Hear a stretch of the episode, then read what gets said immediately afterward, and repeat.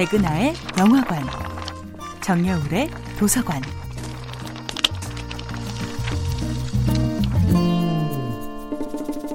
안녕하세요. 여러분과 아름답고 풍요로운 책 이야기를 나누고 있는 작가 정여울입니다. 이번 주에 만나보고 있는 작품은 나혜석 전집입니다.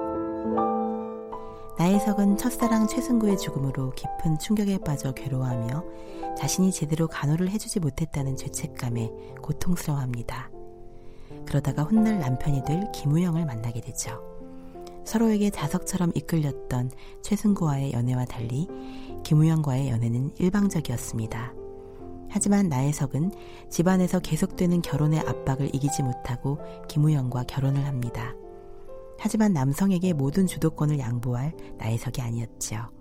당시 나혜석이 김우영에게 내건 결혼 계약은 매우 파격적이었습니다. 나혜석이 김우영에게 요구한 결혼 서약은 신여성으로서 자긍심과 연애와 결혼에 대한 진보적인 시각을 보여줍니다.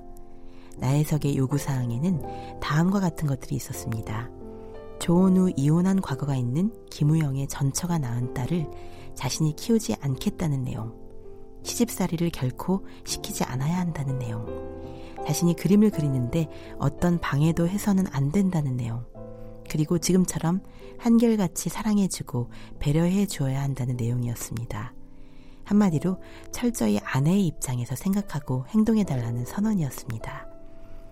이렇게 파격적인 연애와 결혼을 감행했던 나혜석은 결국 최린과의 연애 사건 이후 김우영에게 이혼을 당한 뒤 아이들도 만나지 못한 채 평생 전국을 유랑하는 비극적인 인생의 주인공이 됩니다.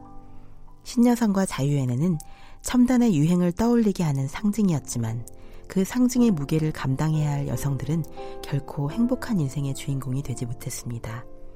조선의 신여성은 나로서 나답게 살아가는 것도 어려웠지만 여성으로서 당당하게 주눅들지 않고 살아간다는 것 자체가 어려웠습니다.